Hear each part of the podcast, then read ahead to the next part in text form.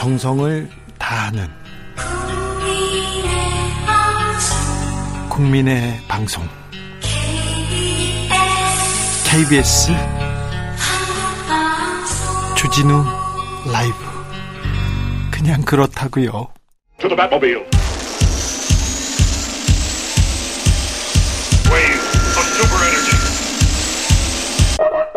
주 기자의 1분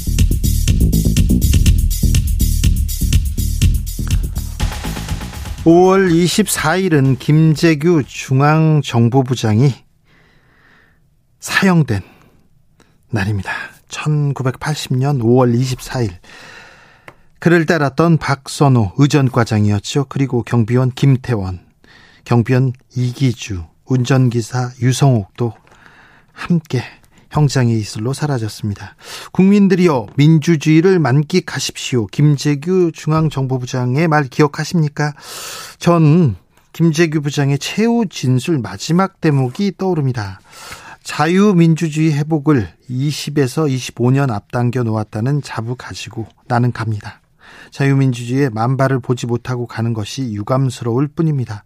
대한민국의 앞날에 자유민주주의 만발하기를 기원합니다. 대한민국 자유민주주의 만세. 박정희 전 대통령도 자유민주주의를 외쳤습니다. 그런데 김재규 부장이 꿈꾸던 자유민주주의와는 완벽하게 다른 개념이었습니다. 그런데 요즘이요. 자주 회자되는 자유민주주의는 어떤 의미인지 계속 고민하게 됩니다. 5월 24일 자유와 민주주의의 의미를 되새겨 봅니다. 지금까지 주기자의 1분이었습니다.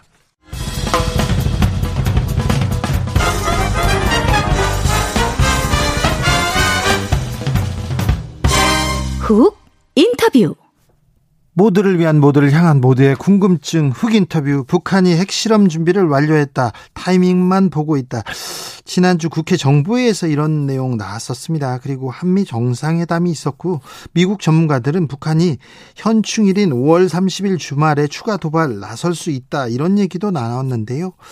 북한 상황. 그리고 나, 남북 정상회 남 북과 남북 관계 그리고 한미 정상회담까지 두루두루 자세히 좀 물어보겠습니다. 국회 정보위 하태경 국민의힘 의원 안녕하세요. 예, 안녕하세요. 하태경입니다. 네. 바쁘시죠? 어떤 일로 바쁘십니까, 요즘? 네, 뭐 오늘은 뭐 아무래도 선거 기간이니까요. 네. 저도 제 지역에서 선거운동 열심히 하고 있습니다. 네. 한미 정상회담 어떻게 보셨습니까? 의원님은 그렇죠. 근데 이번에는 아무래도 이제 가장 그 두드러지고 인상 깊은 게 예. 경제 안보 같습니다. 경제 안보. 네. 그래서 뭐 반도체, 배터리 이게 사실상 그 안보적인 무기가 아, 되었고 네. 그래서 바이든 대통령도 이제 가장 먼저 방, 방문한 게 반도체 회사 아닙니까? 그리고 예. 가장 나중에 방문한 게 이제 배터리가 중요한 자동차 어, 회사고 그래서 한미 동맹이 이제 뭐 군사뿐만 아니라 경제 기술까지도 특히 뭐 원전도 협력하기로 하지 않았습니까 서로 예. 그래서 정말 종합적인 그런 동맹이 된, 된 것이 예, 뭐 굉장히 큰 변화 같습니다. 네. 아, 그런데 북한에는 별다른 메시지를 던지지는 않았어요. 그리고 DMZ를 이렇게 방문하지도 않았고요. 그런데 핵에 대해서는 언급했습니다. 핵에는 핵 굉장히 강하게 발언을 했는데 어떻게 보셨습니까? 그렇습니다. 그 이제 과거에 이제 미소 핵 냉전이 있지 않았습니까? 예. 70년대, 80년대 그때 이제 핵에는 핵, 뭐 이에는 이, 눈에는 눈에는 눈 해서 핵그 상호 확정 파괴라고 서로 어, 더 강한 핵무기를 만들면 상대 쪽에서도 어, 거기에 상하는 더 센 핵무기 만들고 뭐 이런 방식이었는데 이번 이제 한반도가 그렇게 된 거죠. 네. 한반도에 핵냉전 시대가 도래한 겁니다. 아, 북한은 어, 더 멀리 가고 더 큰 핵무기를 네. 만들고 거기에 대응해서 우리 한미도 핵동맹이 된 거죠. 북한의 핵에 대해서는 우리도 핵으로 대응하겠다. 전술핵 얘기도 나오고요.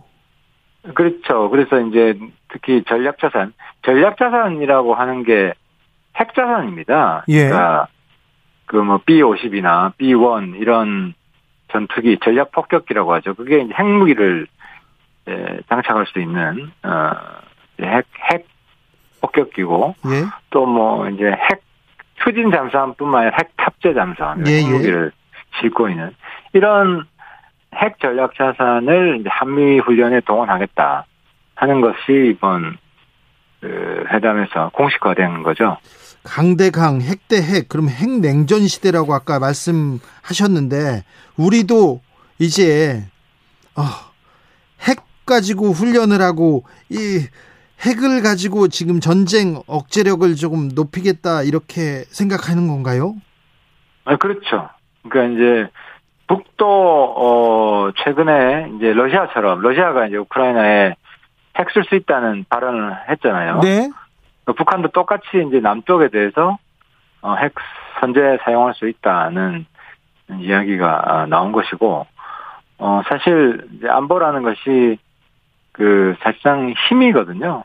네. 어, 힘이 없으면 우크라이나처럼 당할 수밖에 없고 그래서 어, 사실 우리가 독자적으로 핵 개발은 어렵습니다. 불가능합니다. 한미 동맹을 핵 동맹으로 강화하는 것이 이제 저희들의 유일한 에, 수단이기 때문에 에, 한미 동맹 핵 동맹으로 공고가 된 거죠. 그리고 해구산의 구체적인 내용들이 지금 발표가 된 거죠. 아 그런데 이런 강한 메시지, 강한 이런 아, 저기 강대강 이 전략이 좀 우려할 점도 커지는 거 아닌가요? 그 말은 좀 세잖아요. 네, 네. 말은, 마- 말은 되게- 겁나는데 대결 전쟁 이런 건 답이 아니지 않습니까? 그 말은 겁나는데 네. 실제로 이제 미소 냉전 시대도 보면 예. 공포의 핵균형 시대, 핵증강 시대가 가장 어, 도- 무력 충돌이 적었어요. 아, 가장 그래. 평화로웠어요. 네. 그리고 실제로 뭐 전 세계가 전쟁 위기 국면에 빠진 것은 네. 냉전 이후죠. 소련이 예, 붕괴하고 네. 그 이후에 이제 그 뭡니까 이제 미국 9, 9.11 도발 일어나고 네. 이라크나 아프가니스탄 이런 전쟁이 일어났고 그래서 오히려 어 한반도의 가장 무력 충돌 가능성이 낮아진 시대가 돼, 될 수도 있는 거예요. 알겠습니다. 될 수도 있는데 예. 핵, 뭐, 예. 강, 뭐, 그 다음에 뭐 계속, 어, 그런 좀 강한 발언은 국민들이 되게 걱정하고 좀 우려한다. 이것도 좀 헤아려 주십시오.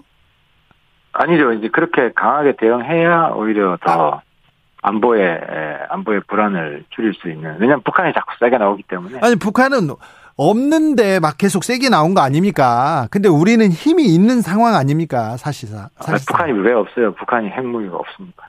핵은 있지만 그건 뭐 그건 쓸 수 없는 카드 아닙니까? 써서는 전혀 아, 안 그래- 되는 카드고. 그렇죠. 그러니까 쓸수 없게끔 만드는 거죠. 네. 그게 공포의 핵균형이고 공포 핵균형 하에서 가장 오히려 평화를 누릴 수 있는 공, 이게 공포의 핵 말은- 균형. 말은 그렇죠. 엄청 공포의- 셉니다. 네. 말은 세죠. 말은 센데 네. 오히려 현실은 가장 평화로울 수 있는 알겠습니다. 그런 시대가 된 거죠. 아무튼 네. 걱정스럽기는 합니다.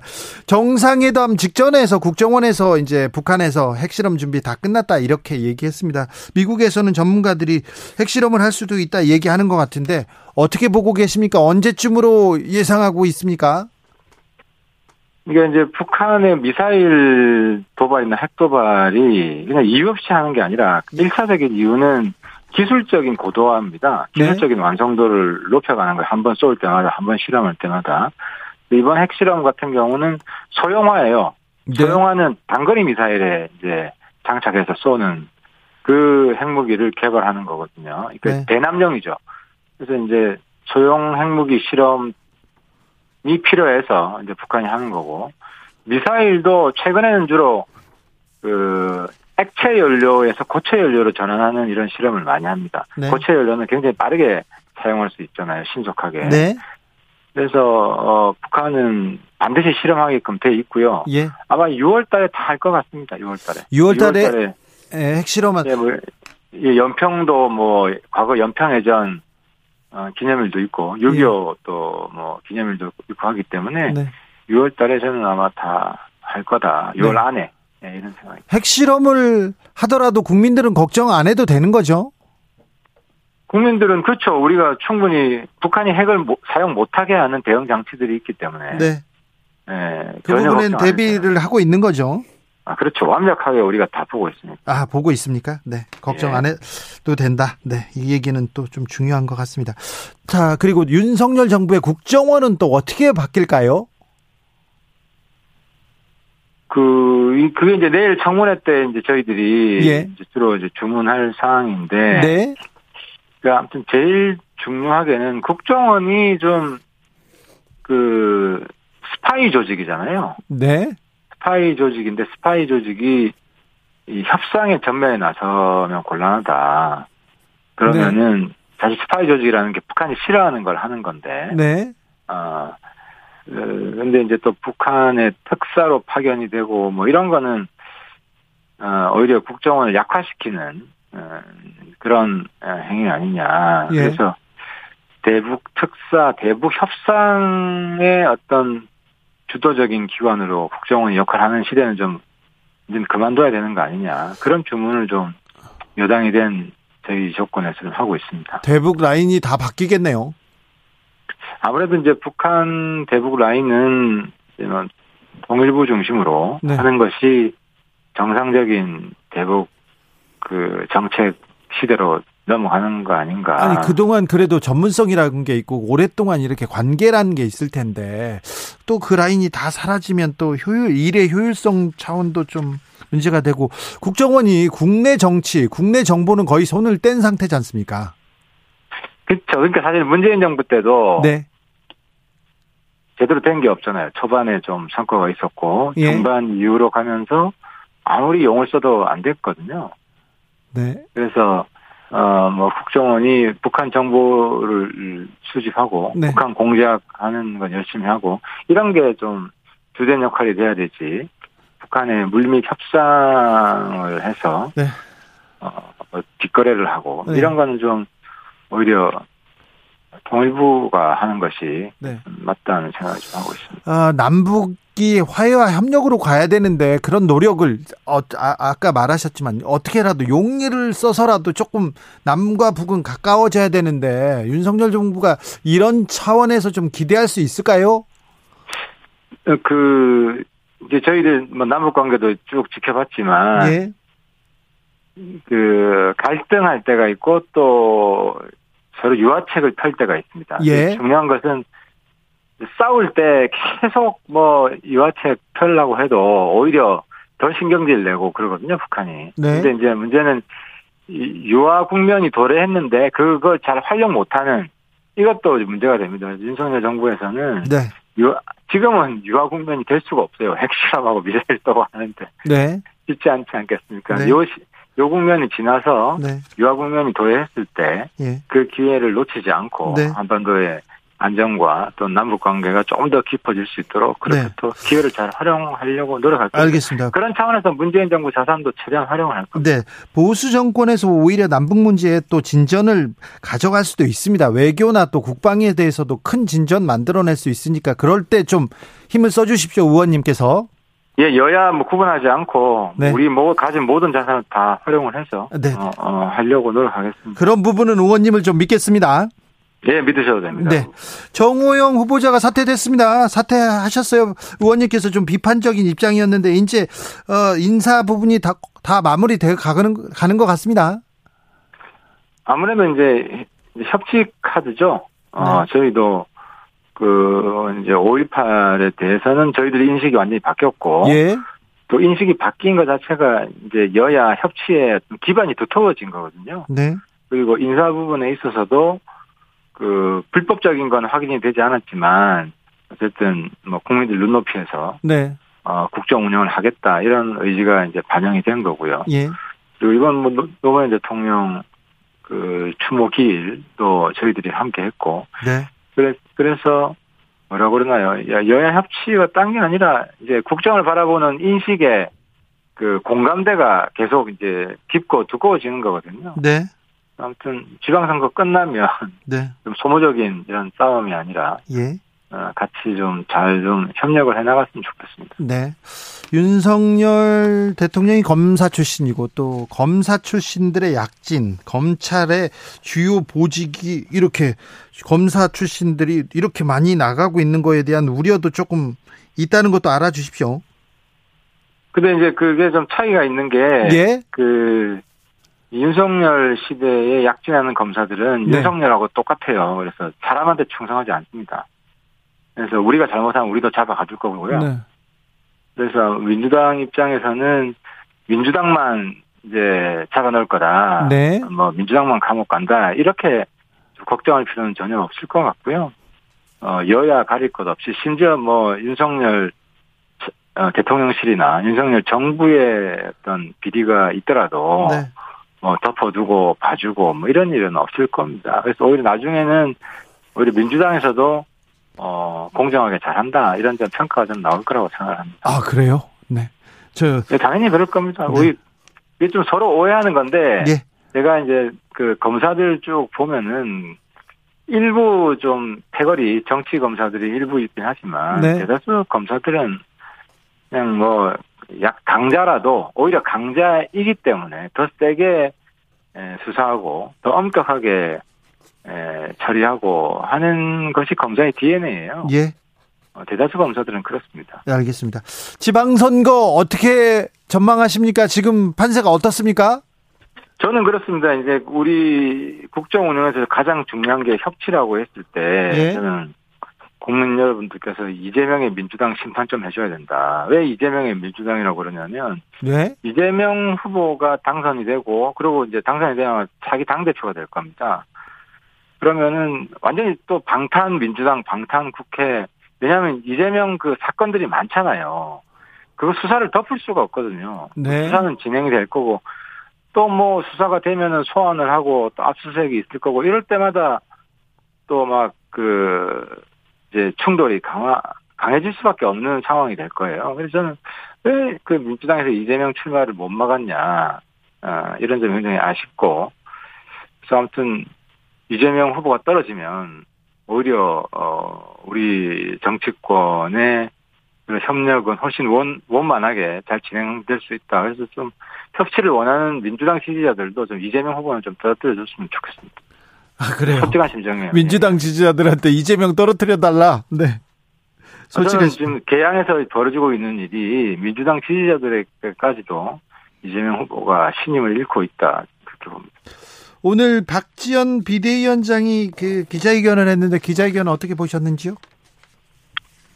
그러니까 이제 이재명 출마에 반대하지 않았잖아요. 저는 그게 가장 큰 실책이다. 네.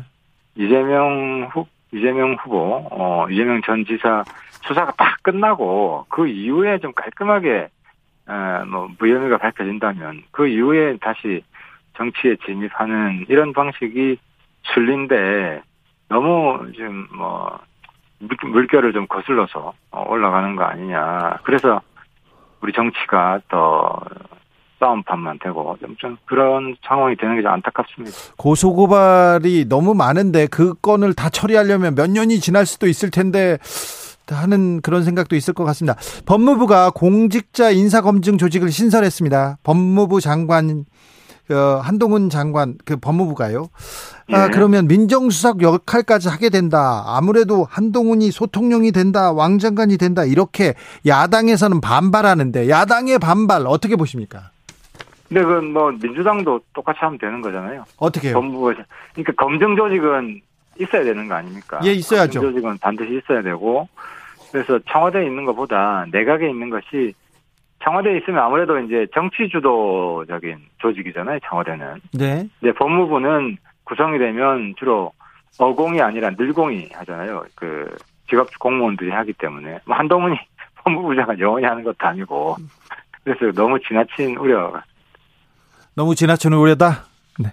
알겠습니다. 인사 인사 검증하는 건데요. 네, 네. 인사 검증하는데 뭐 없는 사실을 날조할 수는 없는 거 아닙니까? 알겠습니다. 네. 아, 조만간에 모셔가지고 다시 얘기 듣겠습니다. 하태경 국민의힘 의원이었습니다. 감사합니다. 예, 수고하셨습니다. 네. 정치 피로, 사건 사고로 인한 피로, 고달픈 일상에서 오는 피로. 오늘 시사하셨습니까? 경험해 보세요. 들은 날과 안 들은 날의 차이. 여러분의 피로를 날려줄 저녁 한 끼 시사. 추진우 라이브.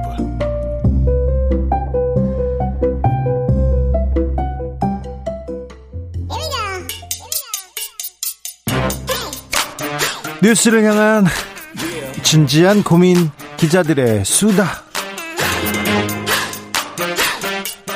라이브 기자실을 찾은 오늘의 기자는 은지혁이요. 시사인 김은지입니다. 오늘 준비한 첫 번째 뉴스는요. 네, 이른바 삼성 장학생 논란이 있었던 장관이 있습니다. 박보균입니까? 아, 아니요. 이정식 고용노동부 장관인데요. 네.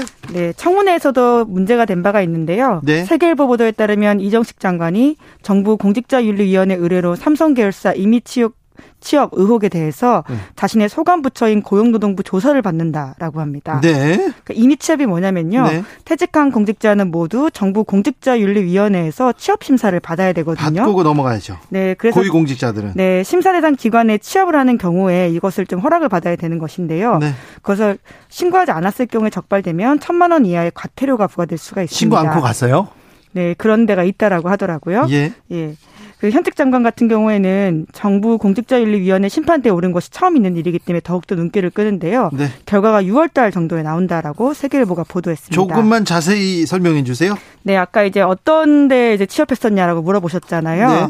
과거에 삼성 계열사 등에서 자문 등을 하면서도 일부 삼성 계열사 활동은 취업 승인 받지 않았다라는 것이 인사청문회 과정에서 야당의 문제 제기가 있었는데요. 이거 굉장히 도덕성 불량 이거 나올 만한데요. 네, 그러니까 고용노동부 산하의 노사발전재단이라는 곳이 있는데 여기서 이 장관이 과거에 사무총장직을 지냈습니다. 예. 그리고 퇴직한 직후에 2020년부터 2021년 사이에 삼성 8개 계열사로부터 총 1억 원이 넘는 돈을 받았다라고 하는데요. 많은 곳에서도 받았더라고. 여덟 개에서 계속 이분을 각별히 챙겨준 거예요. 네, 그렇기 때문에 삼성 장학생 아니냐 이런 의혹까지 있는 건데요. 네, 장학생이라고 하죠. 이런 사람들을. 네, 이제 특히나 삼성전자, 삼성물산, 삼성생명보험 이 세 곳에서는 주기적으로 매달 160만 원에서 200만 원 사이 돈을 받았다라고 합니다. 돈을 어느 정도 챙겨주기 위해서 여기저기 여기저기 이렇게 했다고도 볼 수 있어요. 네, 그러니까 사실상 취업한 상태였기 때문에 취업 승인을 받아야 된다라는 지적이 당연히 나오는데요. 당연하죠. 그런데 이 세 곳 중에서 삼성전자에 관련해서만 취업 승인을 받았다라고 합니다. 하나만 얘기해 놓고 다른 데서 다 받았다는 거 아니에요? 네, 이제 그럼- 그러면서 이제 네. 이 장관이 청문회 준비하는 과정에서 이렇게 해명을 한 바가 있는데요. 다른 기업도 취업 승인 사안 받아야 되는지 몰랐다라고 이야기했습니다. 이건, 이건 말이 안 됩니다. 네. 이건 이건 핑계도 안 됩니다. 네, 본인은. 그렇게 해명을 했는데요. 이게 해명이라고 했습니까 이게? 네, 이제 그렇기 때문에 이제 정부공직자윤리위원회에서 조사를 하는 것으로 보이는데 아니 이건 말도 안 되잖아요. 예. 자기 하나를 다 조사를 다 조사를 이렇게 해보자. 어 아, 해야 되는지 몰랐다 이렇게 할 수는 있지만 이 기업에서는 받아야 되는 줄 알았는데 저쪽 기업은 몰랐어요. 이렇게 얘기하는 거는 이거는 또 이건 변명이라고 말해도 너무 궁색한데요. 네, 과소로 일부러 줄여서 좀 신고한 게 아니냐 이런 의심을 사는 것들이 실제로 청문회 과정에서도 문제 제기가 됐는데요. 네, 아무튼 저 조사 결과 저희들이 지켜보겠습니다. 그런데 고용노동부가 자기 부처 장관인데 인사권자고 대장인데 조사를 제대로 할 수 있겠습니까 이거? 네, 당장 그런 문제 제기가 현장에서 나오고 있습니다. 자기 식구 감싸기 혹은 눈치 보는 거 아니냐 이런 걱정이 나오고 있는데요. 실제로 과거에도 소속 기관 검토 거친 후에 정부공직자윤리위원회로부터 제재받은 사례가 드물다라고 하는데요. 아, 쉽지 않죠. 예, 그렇기 때문에 이제 이런 언론의 감시나 정치권의 감시가 좀 계속 필요한 것으로 보입니다. 네. 인사청문회 과정에서 이런 부분이 좀 도드라져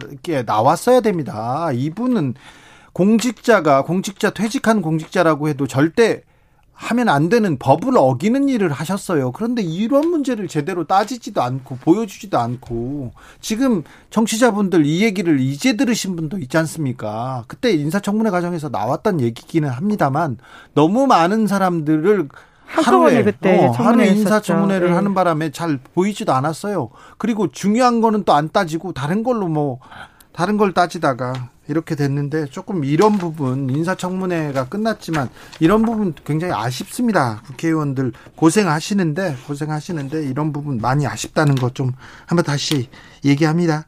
다음 뉴스로 가보겠습니다. 네, 일명 엠번방 사건 일반 가담자의 1심 판결문 전수를 분석한 보도가 나왔습니다. 자 들어가 보겠습니다. 네, 한겨레 신문 보도인데요. 우리가 이제 흔히 생각하면 조주빈 일당들을 많이 떠올리잖아요. 네. 그런데 그 사람들만이 아니라 그 당시에 130개의 텔레그램 성착취 대화방에 26만 명 추산에 이르는 가담자가 있었다라고 하는데요. 조주빈과 주범들이 수만 개, 수십만 개 이, 이런 그 동영상을 만들고 배포하고 이럴 수 있었던 이유가 뭐냐면요. 26만 명이 보면서 돈을 보내주고 응원하고 이런 것 때문에 똑같은 사람들 공범이에요. 그렇죠. 소지 판매 재유포한 사람들입니다. 공범이에요. 네, 이들 또한 그래서 재판에 붙여졌다라고 하는데요. 재판 받아야죠. 네, 한겨레 신문이 이들의 재판 1심 결과를 좀 분석을 했는데 어, 1심 판결문이 366건 가까이 된다고 하고요. 예. 그리고 해당자가 그 380명 가까이 된다라고 합니다. 굉장히 복잡한 과정인데 잘했습니다. 이번에 한겨레가. 네, 그런데 이제 집행유예 선고받은 게 가장 많았다라고 하는 것이 결과인데요. 네.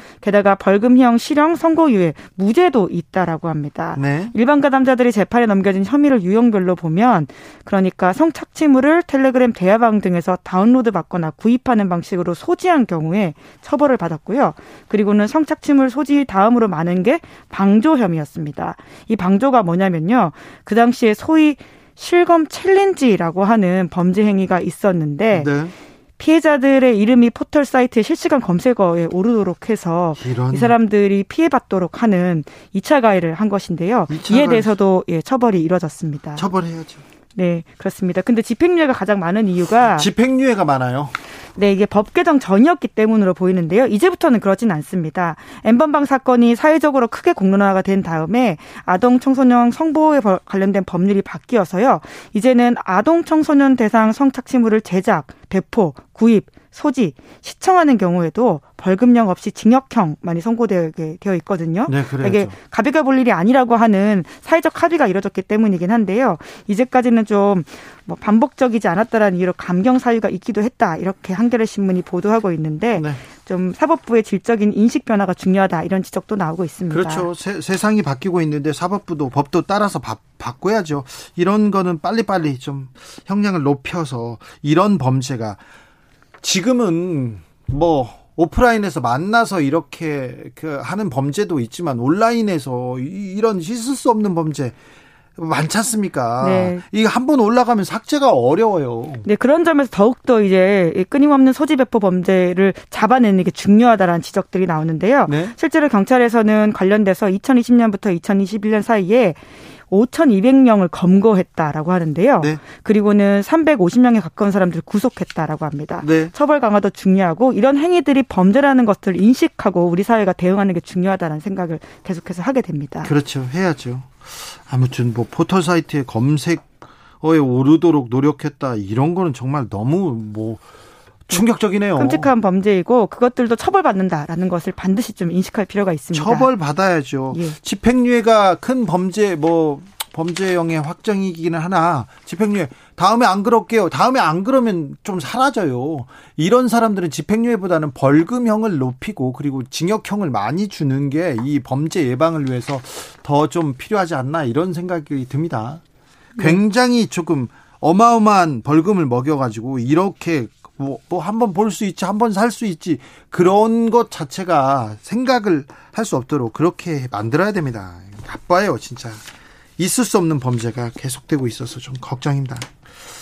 다음으로 만나볼 뉴스는요. 네, 용산 대통령 집무실에서의 아이폰 사용 금지가 외신에도 보도가 되었습니다. 외신에서 큰 화제가 됐습니다. 이거 왜 금지시킨 건가요? 네, 결과적으로는 이제 보안 문제 때문에 그랬다라고 하는 건데요. 그래서 아이폰을 못 쓰게 한다 한다고요? 못 들고 가게- 한다고요? 외국 기자들 거의 아이폰 쓰는데 그렇죠. 이제 특히나 외신 기자들은 더욱더 그런 상황인데요. 이것 때문에 사전 협상이 있었고 네. 결과적으로는 이제 기자회견이 진행되는 건물 내 강당에서는 아이폰을 사용 할 수는 있지만 복도 등지에서 사용하지 말도록 요청했다.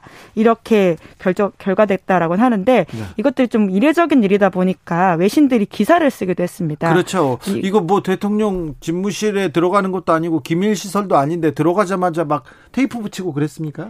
네, 그렇게 해야 된다라는 요청들을 했는데요. 결과적으로 기자들이 받아들이지 않아서 그렇게는 하지 않았고요. 네. 실제로 사진 같은 거 찍지 말라고는 했는데 어, 미국 기자들의 트위터를 가보면 기자회견장 그리고는 다뭐 찍죠. 만찬장 이런 것도 찍어서 올리고 그랬습니다. 기자들은 말 안 들었습니다. 그리고 그 장면을 찍지 말라고 하는 것 자체가 좀 그렇죠.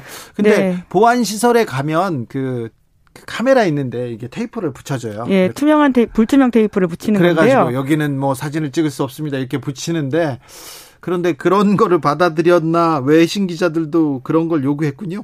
네, 사실 이런 상황이 자꾸 지속돼 과거에 있었다 보니까 이 규칙을 지키는 한국 기자들만 일정 부분 페널티 받는 게 아니냐라는 이야기가 나올 정도로 한국 기자들도 비슷한 문제로 갈등 겪었어요? 네, 그렇습니다. 특히나 이제 보안 앱 설치를 계속해서 요청을 한 바가 있는데 거기가 국방부 건물이었기 때문인데요. 어떻게 됐어요? 네, 거기에 대해서 이제 기자들이 대통령에게 직접 예, 항의를 했고요. 그래서 네. 대통령이 보안 앱 설치를 강제하지 말라고 이야기를 해서 지금은 아이폰 반입이 제한 없도록 조치가 취해지고 있다고 합니다. 네, 용산 시대여서 좀 일어나는 풍격이네요.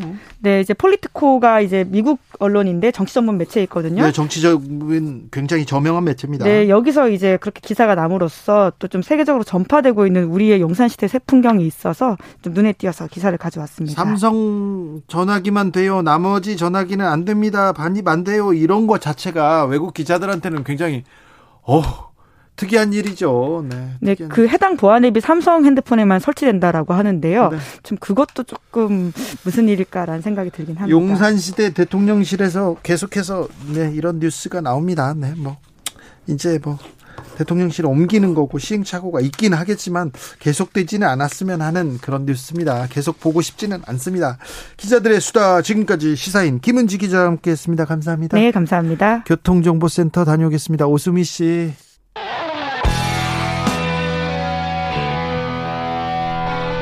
스치기만 해도 똑똑해진다. 드라이브 스루 시사 주진우 라이브.